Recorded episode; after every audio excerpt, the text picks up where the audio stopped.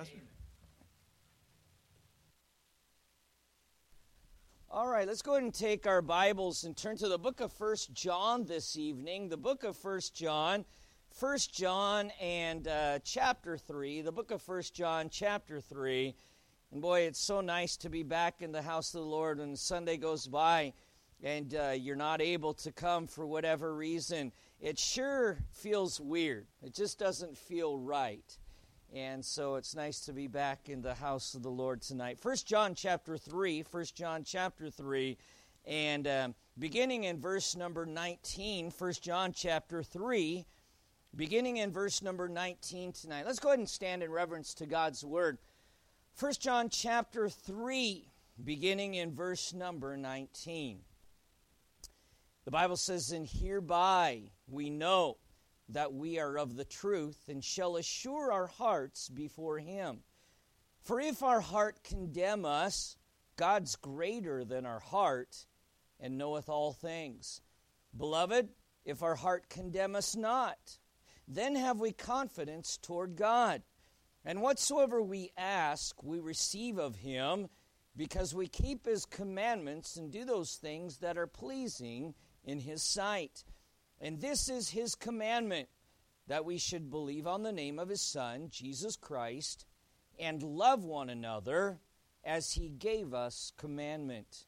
And he that keepeth his commandments dwelleth in him, and he in him.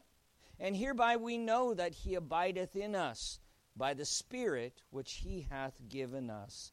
Let's again go to the Lord in prayer. Heavenly Father, we do pray now that you would just bless. Father, I pray that you would just lead and guide and direct. Lord, allow me, as inadequate as I am, Father God, to be your mouthpiece tonight.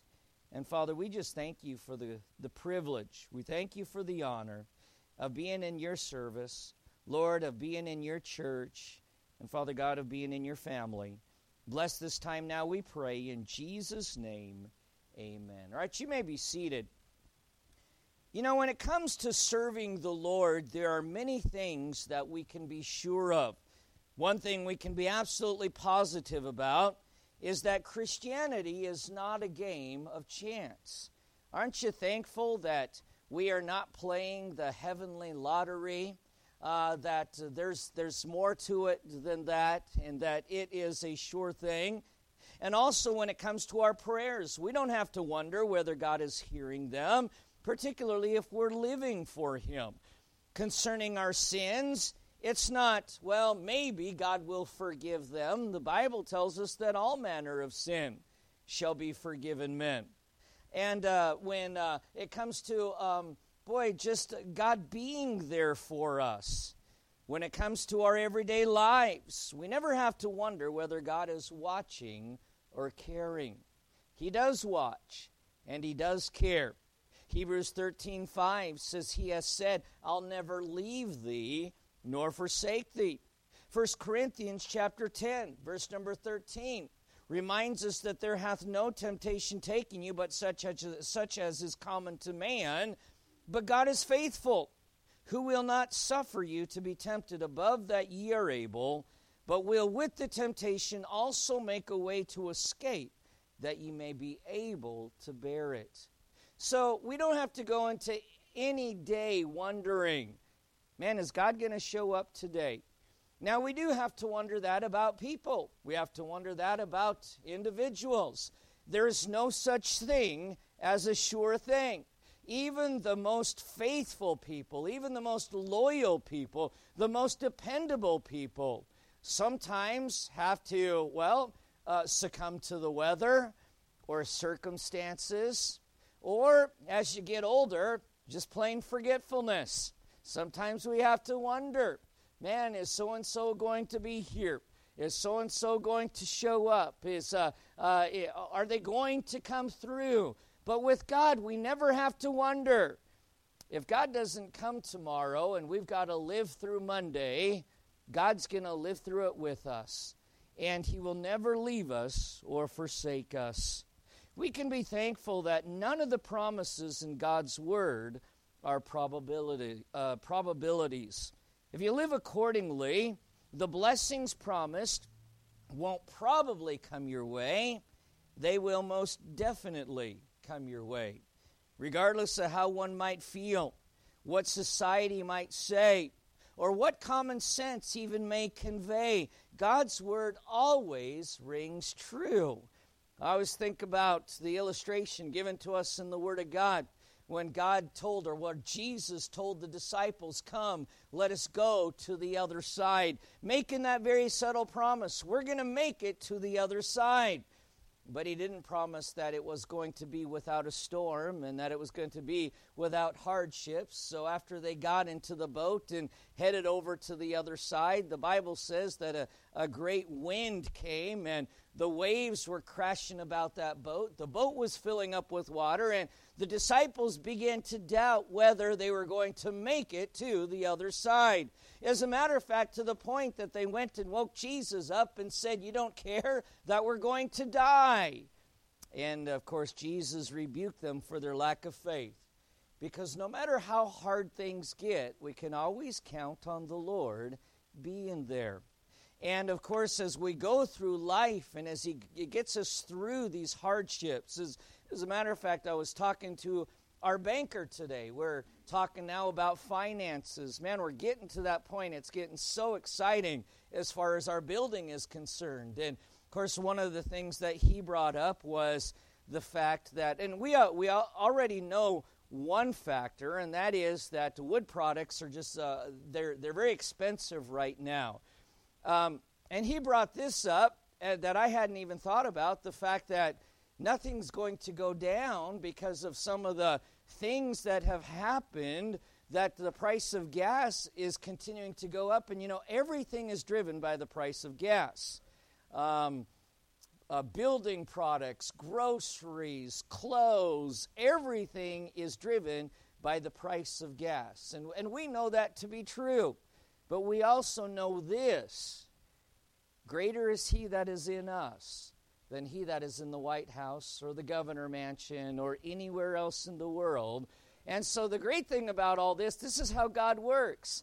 Man, it may not be a great time to build, but you know what? It also wasn't a great time to buy a piece of property either.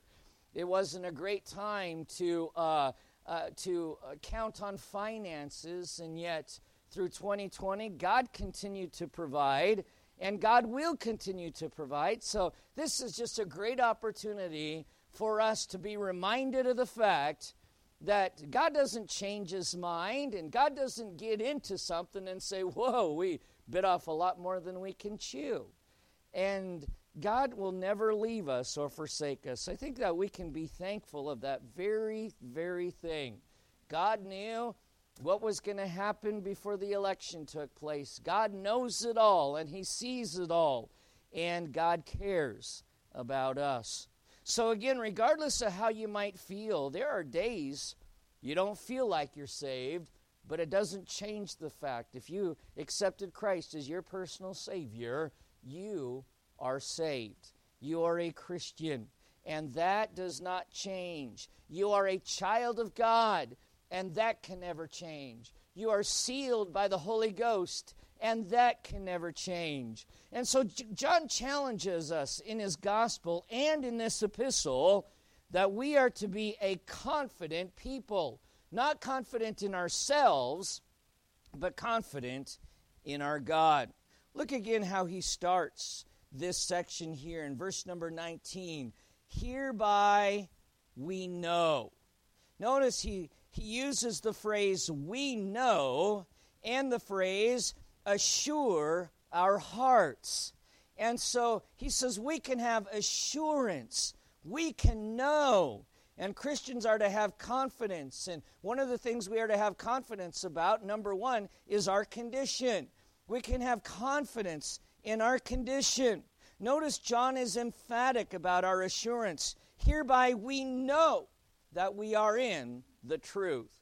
And, you know, I know that some people don't like this because cultures change and we know that even certain definitions change and uh, especially in the cancel culture that we live in today something that was uh, perfectly fine to say 20 years ago. You can lose your job for it today, 20 years later. But God's truth never changes, it's always the same. And so hereby we know that we are of the truth. Truth isn't might be, truth is not could be, truth is not should be. Truth is absolute. And I'm thankful for absolute truth. I'm thankful for black and white, and in some cases in our Bible, red and white, absolute truth.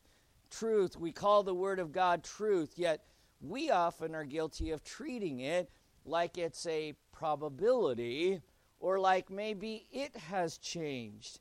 Now, the Word of God tells us the truth about our condition and then gives us the true remedy to our condition. And thank the Lord, that remedy does not change. Um, there's no different strains uh, uh, of sin where God has to come up with a new vac- vaccination. Here's the thing the book of Hebrews tells us that uh, there is no more sacrifice for sin. There is no more vaccine. There's one, and it took place once and for all, and it'll take care of all of them uh, for here, now, and eternity. 1 John 5 13. These things have I written unto you that believe on the name of the Son of God, that ye may know that ye have eternal life. I probably should have just had you turn to that one since we're so close to it. This is one of those great verses that uh, we use uh, for people who uh, are newly saved and maybe are concerned that they could lose their salvation. But 1 John 5:13 says these things have I written unto you that believe on the name of the Son of God. We've already established 1 John was written to believers. And he says, These things have I written unto you that believe, that ye may know that ye have eternal life, and that ye may believe on the name of the Son of God. Wow, I called upon Jesus to save me when I was seven years old. And do I need to have a booster shot? Or do I, do I need to have a, a, a different kind of, of forgiveness? I mean, that was quite a few years ago. No, it's still the same. These things have I written unto you that believe on the name of the Son of God, whether you are seven, whether you are 10, whether you are 13, whether you are 40, it matters not. If you accepted Christ as your personal Savior, then you can know you have eternal life, and ye may believe on the name of the Son of God. Also in 1 John chapter 5, verse number 20. 1 John chapter 5, verse number 20. As he closes out this letter, John says, and we know. And it's interesting if you go through the book of First John and just underline all the times that he says, we know, we know, we know. I mean, look at verse number 18, we know. Verse number 19 of First John chapter 5, we know. Verse number 20 of First John chapter 5, and we know that the Son of God is come and hath given us an understanding that we may know him that is true, and we are in him that is true, even in his Son, Jesus Christ. This is the true God and eternal life. There's only one God, and this is He. There's only one way, one truth, one life, and this is He and it cannot change. It has not changed. It will not change. And we can always be confident in that very thing. Man, in this world of change, it is so nice to have something that does not change. Which, by the way, is why what churches teach ought not change, what preachers preach ought not change, and our Bible ought not change. Our salvation is not a possibility. It is a definite reality when you accept Christ as your Savior. Our forgiveness is not a possibility, it is a reality. And likewise, the same can be said about every other doctrine and promise in the Word of God. 2 Timothy 2:15 reminds us to study to show thyself approved unto God. What is it that we are to study? Not changing cultures. We are to study the never changing Word of God and get to know the never, uh, the never changing Son of God. He's the same yesterday, today, and forever. Study to show thyself approved unto God, a workman, that is, those who do what they study, a workman that needeth not to be ashamed, rightly dividing the word of truth. We used to have this teacher when I was in college. Everyone loved the teacher as far as his teaching. Um, he was an older teacher, and one of the things that he, uh, one of the classes that he taught uh, was uh, on the book of Acts. And when he would get into Paul's missionary journeys, um, we all used to joke that he was telling us, giving us firsthand stories because he was there. But that's how he talked, like he was there. It was very interesting and, and he'd have you riveted and we could just we could sit in his class forever. The problem was when it came to his tests and his quizzes he would test us and quiz us on things that we hadn't gone over and it was uh, it was just it, it was hard sometimes you know most most teachers by the first test i could pretty much figure out how they were going to test and then you would know what you were to study.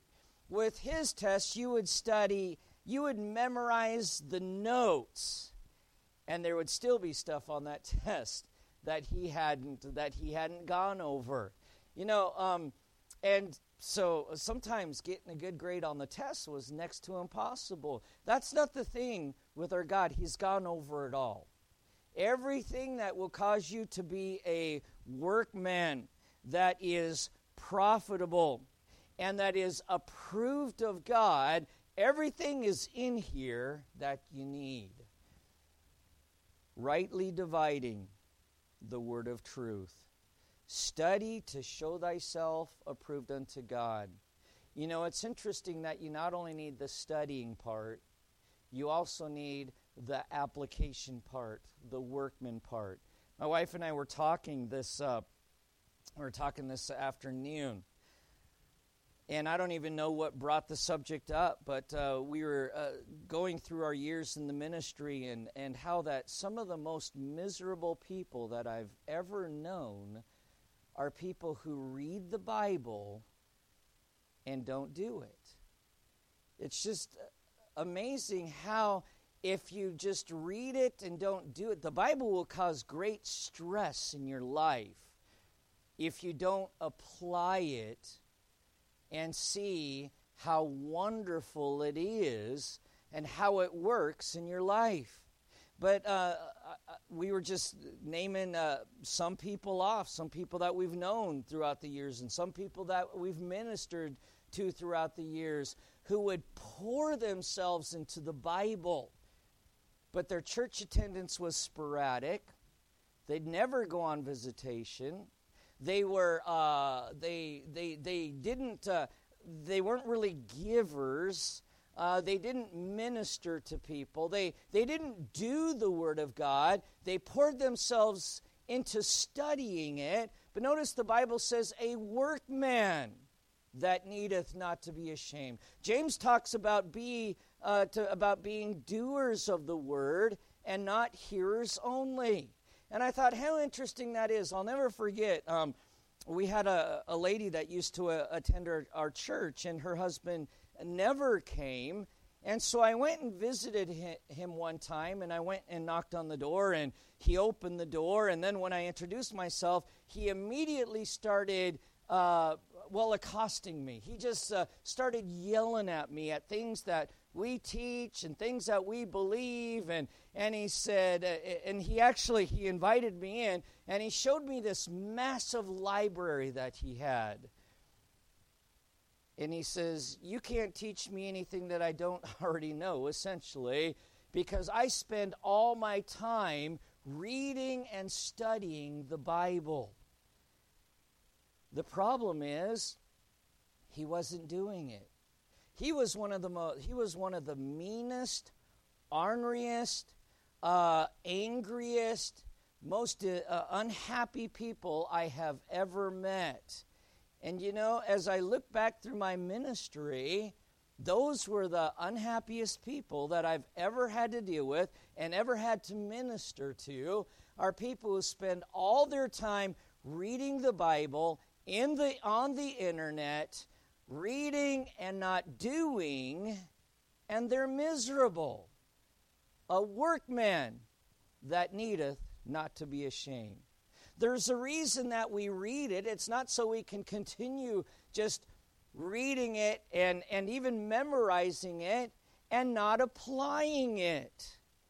A workman that needeth not to be ashamed. I think there's a reason, there's an anecdotal reason that God says, Be doers of the word and not hearers only. The Bible is a two edged sword, it's a double edged sword. I want to tell you something. If you're not applying both edges, it'll do nothing but, but cause, uh, cause discomfort in one's life. My, the blessings that come from not only reading it, but putting it into practice. You can't describe them, you have to experience them. You can't explain them, you have to apply them. It's hard to explain to some, someone who's never tithed the benefits of tithing, the satisfaction of tithing, the blessing of tithing. It's hard to explain to someone the euphoria that comes from giving someone the gospel and having them come to know Christ as personal Savior. It's hard to explain to someone who never invites someone to church the excitement that comes when that one person out of two or three hundred that you invite actually comes, and then that one person whose life is completely transformed because they came to church, came to know Christ as Savior, and you got to watch them as they grew in the Lord. My, if you've never experienced that, you're missing out because there's no feeling like it and it can't possibly be explained. You can't explain to someone who's never sat through a missions conference, allowed the Holy Spirit to get a hold of them, and then gave by faith beyond their ability, and how blessed that is to be able to do that. You can't explain that to somebody. Oh, they can read it in the Word of God, mm, but until they apply it, they're never going to understand. A workman that needeth not to be ashamed. Because when you do the work of God, it will cause you the opposite of being ashamed. You will find God never lets us down. And there is a blessing that comes with that that cannot be explained, it can only be experienced. The truth is to be the assurance that assures our hearts when the doubts arise. Let's look get back to our uh, main text here in the book of First John, First John chapter 3. And hereby know we that we are of the truth he says we can be sure of our condition. He's writing to believers. You can be sure of your condition. You are forgiven. You're on your way to heaven. Notice the second part of verse number 19. And shall assure our hearts before Him. Because sometimes our condition is questioned by our conscience. Look at verse number uh, 20 if our heart condemn us. You ever have your heart condemn you? Here's what Jeremiah says Jeremiah says that the heart is deceitful above all things and desperately wicked. Sometimes your own heart will condemn you by bringing up things that you've done in the past, or, or even bringing up failures of the present. Man, how can you be a child of God? You know you're on your way to hell now. I mean, our own hearts will do that to us. How could you think something like that? How could you do something like that? Uh, how could you act like that when our hearts condemn us? Now, conviction is good, guilt is good, but guilt is not the ultimate goal of conviction.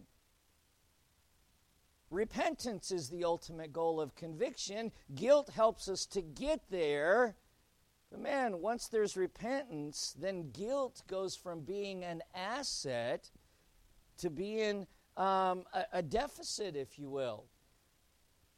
In spite of our conscience, the doubts will arise. This deceitful heart, it, um, it, it condones the lost while at times condemning the saved. Satan uh, uses this to get us to doubt our Savior. When we doubt his ability to save us, we cannot effectively serve him. And when we doubt his ability to forgive us, we cannot effectively serve him. And when we doubt his ability to satisfy us, I remember that's exactly what he did to Eve in the garden. He got Eve's heart to condemn the way that she was living. She was living a life of obedience, and Satan came along and he said, You know, there's more to life, and you ought to try it. And then her heart began to condemn her. Well, this, and she began to question herself to the point that she looked at the fruit and saw that it was good for food. She tasted it and tasted that it, that it was good and that it was one to make one wise, and it, it gave her uh, an experience to the point that she gave it to her husband.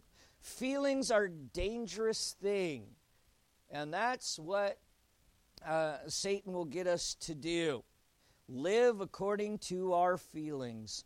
One of the rules of flight is trust your instruments, not your feelings. Many a pilot has crashed in peacetime without receiving fire from any enemy because he trusted in feelings rather than in his instruments, particularly flying in the dark. You know, trusting your feelings will cause you to do things you shouldn't even uh, that, that you shouldn't do, even though the instruments or God's word informs you you ought to be doing something else. But your feelings are saying, no, you ought to go this way. It just, it feels right. Boy, with some of our teenagers, he's lost. You know what the Bible says? Oh, but he feels right. You just don't understand. I know, I know better than anyone because no one knows how I feel. Well, God knows how you feel, which is why he says that feelings are deceitful. There's nothing more deceitful on this planet than our own personal feelings. How can you trust God to tithe if you're letting your heart convince you that you probably are going to fail or that you're probably not even saved? If Satan can get us to doubt this part, hereby we know that we are of the truth and shall assure our hearts before him. For if our heart condemn us, remember this, God's greater than our heart. Man, and our hearts will condemn us. Cause us to question our salvation. Cause us to question being a child of God. Our hearts may condemn us, causing us to remember all the sins that we've committed, from which we can't even forgive ourselves. But the truth says God is greater than our conscience. I don't know about you. I'm thankful that when I stand before God, it's not going to be dependent on how I feel that day. It's not going to be dependent upon my conscience. Like the instruments on the airplane, He knows things that we cannot possibly know. And so we need to let God navigate. He assures us, He says, This is salvation.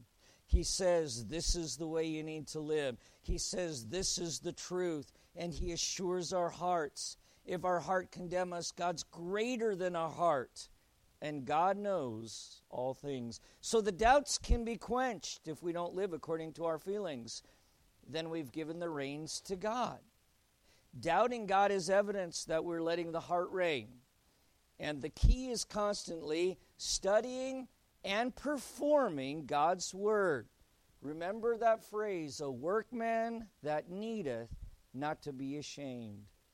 Uh, Proverbs 16:3 Commit thy works unto the Lord, and thy thoughts shall be established. My, one of the ways to attack those doubts, uh, once you uh, have accepted Christ as your personal Savior, and you know for sure, one of the ways to accept those doubts is get busy for the Lord. Commit your works unto the Lord because you're going to find that you are able to do things beyond your ability. And you know this only God could do this. Only God could get me through this. So we can be sure of our condition in spite of our conscience. But we also need to realize confidence comes from obedience to God's commandments. Verse number 21. Beloved, beloved, if our heart condemn us not, then we have confidence toward God. And whatsoever we ask, we receive of him because we keep his commandments. You know that answers to prayers are conditional upon whether we're living according to God's commandments. God's not obligated to answer any of our prayers. He's, he's set conditions, just like He set conditions upon uh, on our blessings. Hey, in well, with the children of Israel, remember He said, "I've placed before you blessings and cursings." He says you can choose one or the other. If you choose to obey me, blessings. You choose to reject me, cursing. God is not obligated to bless just because we are children of God.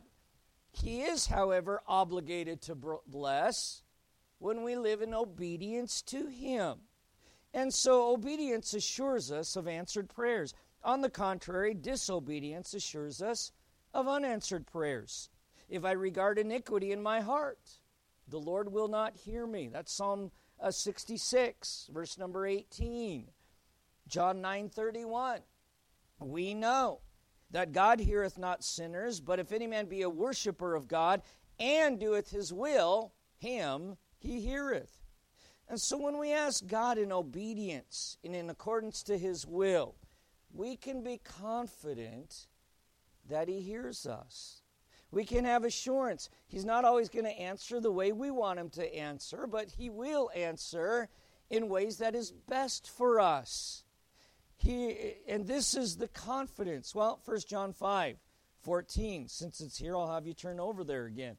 1 John chapter 5, verse number 14. Many of you have this memorized. And this is the confidence that we have in him that if we ha- ask anything according to his will, he heareth us. So if we're living in his will and we ask according to his will, the Bible says he hears us. So obedience is assurance of his presence. And then there's getting back to 1 John chapter 3, the confidence in his commitment. 1 John chapter uh, 3, verse number 23. And this is his commandment that we should believe on the name of his Son, Jesus Christ, and love one another as he gave us commandment. And he that keepeth his commandments dwelleth in him, and he in Him. So not only do we dwell in Him when we keep His commandments, the Bible says He dwells in us by the Spirit which He hath given us. There's the commitment to fellowship, there's the commitment of the Holy Spirit for security, for understanding. For security, we read in Ephesians chapter 1, verse number 13, that when we trusted in Him, after we heard of the truth, the gospel of your salvation, in whom also after that you believed, you were sealed in that uh, Holy Spirit of promise. Well, we can be confident in this. A seal of God cannot be broken.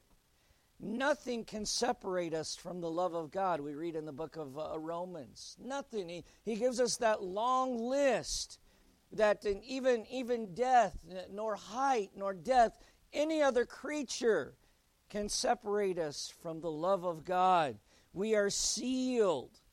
Hebrews, uh, or I'm sorry, Ephesians 4:30, however, says we're not to grieve the Holy Spirit of God, whereby ye are sealed until the day of redemption. And so there's a promise right there. How long are we sealed? Until we mess up?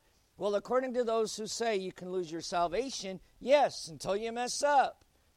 But if you go according to the Word of God, it's until the day of redemption. Only God can break that seal. Not only has God uh, committed the Holy Spirit to us for our security, He's committed the Holy Spirit to us for our understanding. In John 16 13, we read, Howbeit, when He, the Spirit of truth, is come, He will guide you into all truth. For He shall speak not of Himself, but whatsoever He shall hear, that shall He speak and he shall show you things to come. In 1 John 2, we're, since we're in 1 John, let's look at this one. 1 John chapter 2, verse number 27, and we went over this when we were in this portion of 1 John. The anointing which ye have received of him abideth in you. And ye need not that any man teach you, but as the same anointing teacheth you of all things, and is truth, and is no lie, and even as it hath taught you, ye shall abide in him. Of course, John's talking there about the anointing of the Holy Spirit that he heard Jesus talk about, which he recorded in his gospel, John chapter 16. And so it is so nice to know. There's been things in this world that we've had confidence in. I've had confidence in the Constitution of the United States of America my entire life, but the, the older I get, the more I realize people, uh, it changes. People change. Man, I've had confidence in this country, and things are changing drastically. You know, one of the things that uh, I'm thankful for is that it has taught me this don't trust in anything in this world, no matter how much you love it, because only God is never changing. Only God is reliable. Only God is trustworthy. Only God will always be there for you. And it's caused me to just rely that much more. Not as much as I ought to. That's a growing thing every day. Relying on the Word of God and, uh, and realizing the benefit of the church of God. You know, there is one thing we can have confidence in, and if you're not living according to the Word of God, it's because confidence is in something else. And so we always need to ask ourselves, you know, as we talk about renewing our minds daily, every day, what am I trusting in today? What am I investing in today? What am I committed to today? Because if this disappears, but I still have God, am I fine? I may be hurting, but thank the Lord, God never changes. I can count on this very fact. I don't know who's going to be with me tomorrow, but I know God will be with me tomorrow so long as I'm with Him because He doesn't change. Let's have every head bowed and every eye closed. With every head bowed and with every eye closed. What am I trusting?